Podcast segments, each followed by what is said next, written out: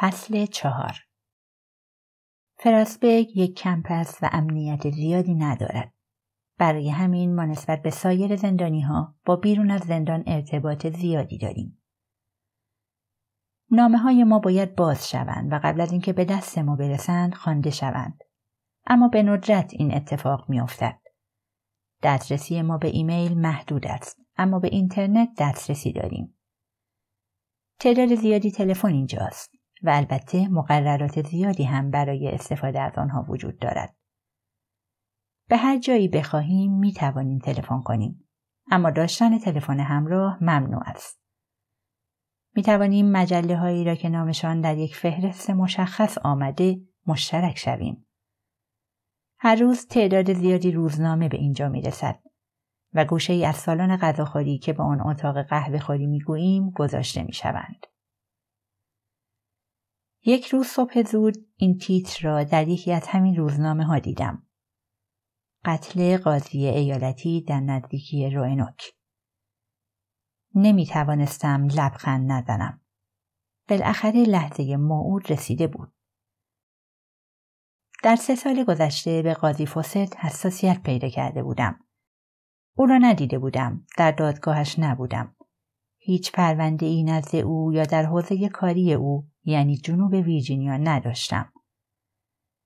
بیشتر پرونده های من در دادگاه ایالات متحده دادرسی شده بودند.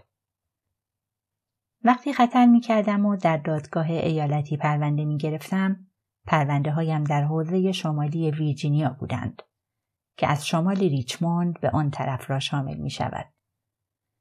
حوزه جنوبی شامل روینوک، لینچبرگ، دامنه وسیع ساحل ویرجینیا و متروپول نورفوک بود. قبل از مرگ فوست دوازده قاضی ایالتی در حوزه جنوبی و سیزده قاضی ایالتی در حوزه شمالی ویرجینیا مشغول به کار بودند. زندانی های زیادی را در فراسبرگ دیدم که با حکم او محکوم شدند. تلاش کردم بدون جلب توجه درباره قاضی فوست پرسجو کنم.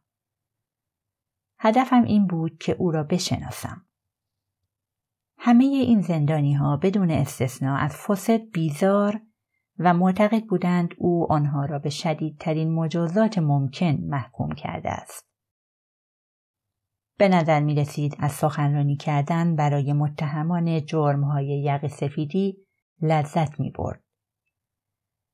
جلسه های دادگاهش معمولا رسانه ای می شدند و مردی خودپسند بود. از دانشگاه دوک مدرک کارشناسی گرفته بود و در دانشگاه کلمبیا حقوق خوانده بود. بعد از آن چند سال در شرکتی بزرگ برای بورس والستریت کار کرده بود. همسر و ثروت همسرش در روئنوک بودند و اوایل دهه سوم زندگیش آنجا ساکن شد. در بزرگترین دفتر وکالت شهر کار می کرد و پله های ترقی را به سرعت بالا می رفت. پدرزنش سالها بود به حزب دموکرات کمک می‌کرد و کلینتون در دوره ریاست جمهوریش او را به مقام قضاوت مادام العمر منصوب کرد. این شغل در آمریکا موقعیت اجتماعی بالایی دارد ولی درآمدش چندان زیاد نیست. در زمان مرگ حقوقش 125 هزار دلار در سال بود یعنی سی هزار دلار کمتر از حقوقی که در دفتر وکالت می گرفت. در چهر و هشت سالگی یکی از جوانترین قضات ایالتی بود و با داشتن پنج فرزند احتمالا خرج زندگیش هم بالا بود. بعد از مدتی ثروت پدرزنش منبع دوم درآمدش شد و به این ترتیب دیگر تحت فشار نبود. یک بار مجله ای درباره سالهای اول قضاوتش با او مصاحبه کرد. من این مجله را اتفاقی در کتابخانه زندان پیدا کردم. لابلای کوهی از مجله های قدیمی که می‌خواستند دور بریزند.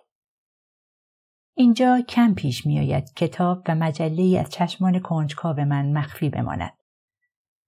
تقریبا روزی پنج شش ساعت مطالعه می کنم. اینجا لپتاپ نداریم و همه کامپیوترها قدیمی هستند و باعث اعتراض زندانی ها. من کتابدار هستم و کامپیوترها زیر نظر من هستند. برای همین به راحتی به آنها دسترسی دارم.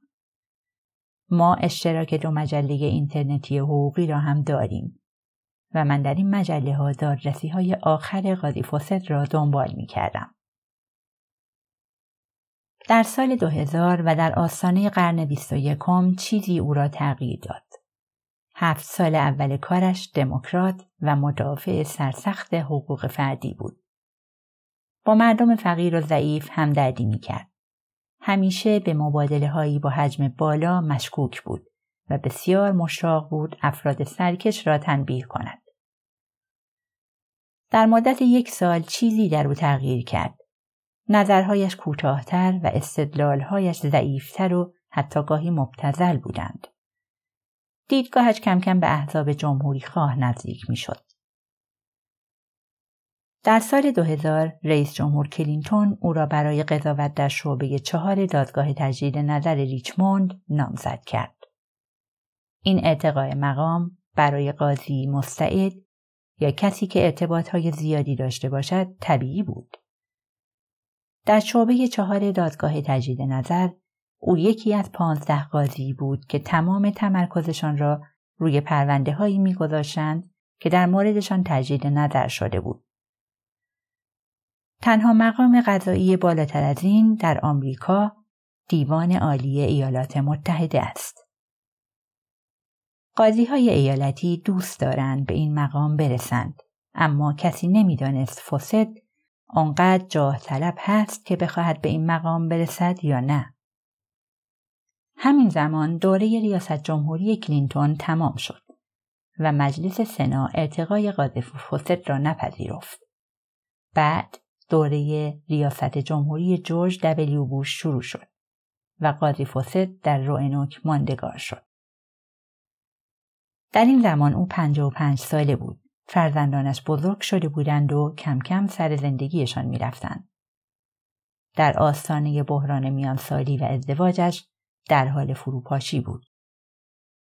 پدر زنش تازه مرده بود و برای او هیچ ارسی نگذاشته بود. شرکای سابقش ثروتمند شده بودند در حالی که او برای افزایش دستمزد کارگران می جنگید و خودش ثروتی نداشت.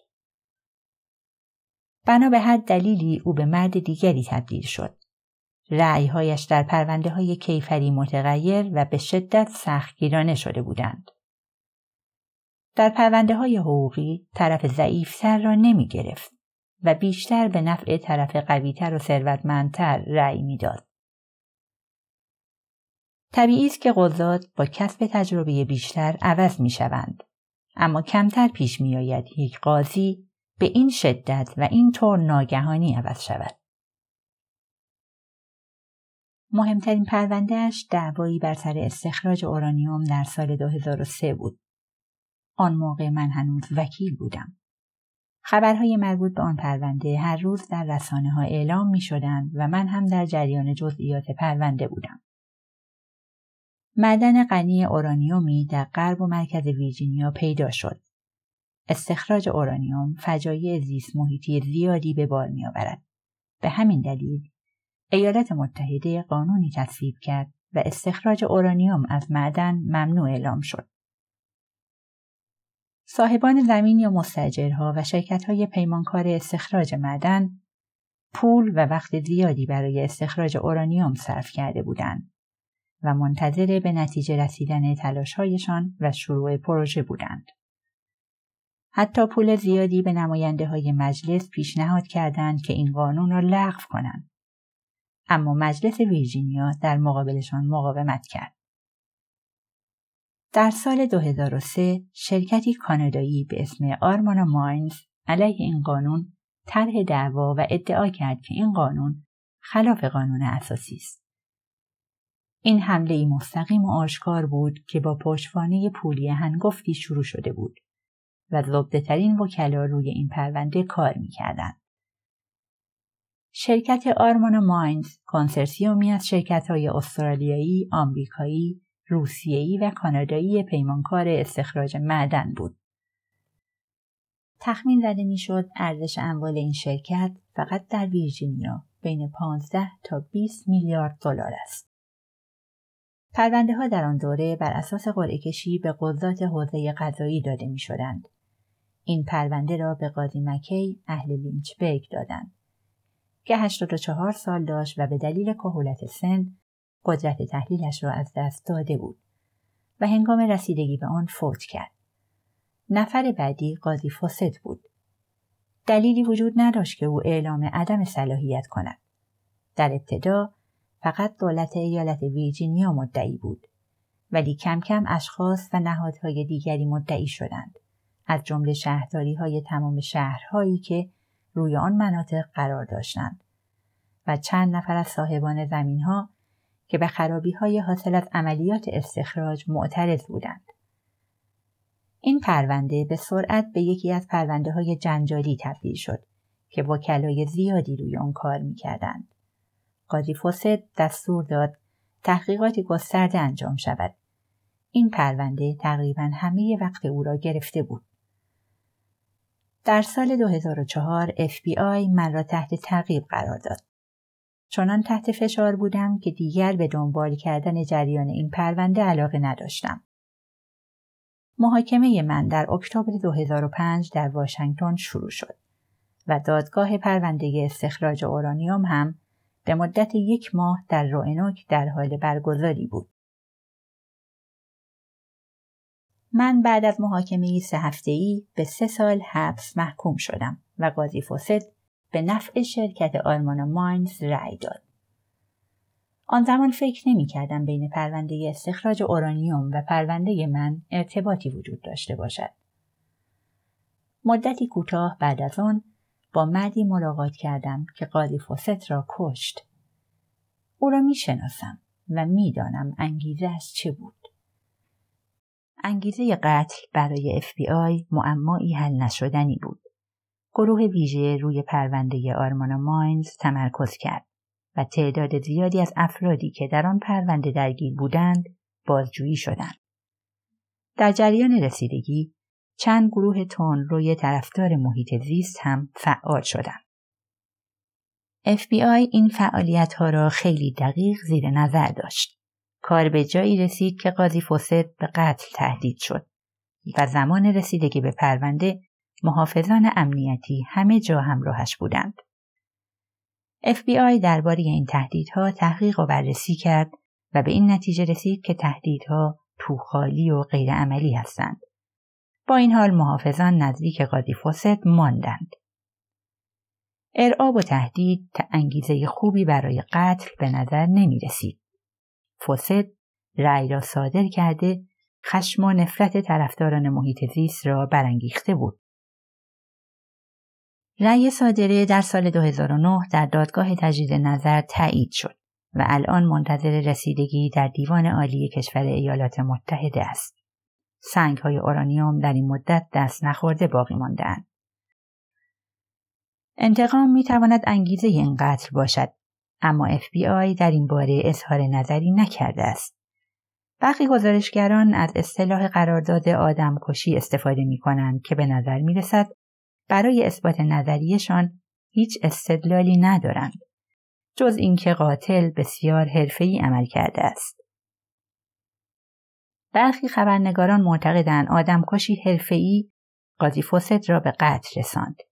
اما با توجه به شواهد موجود و گاف صندوق خالی که با آن دقت و مهارت پنهان شده بود به نظر می رسد انگیزه قتل سرقت باشد. من یک نقشه دارم. نقشه ای که سالها روی آن کار کردم و تنها راه نجات من از زندان است.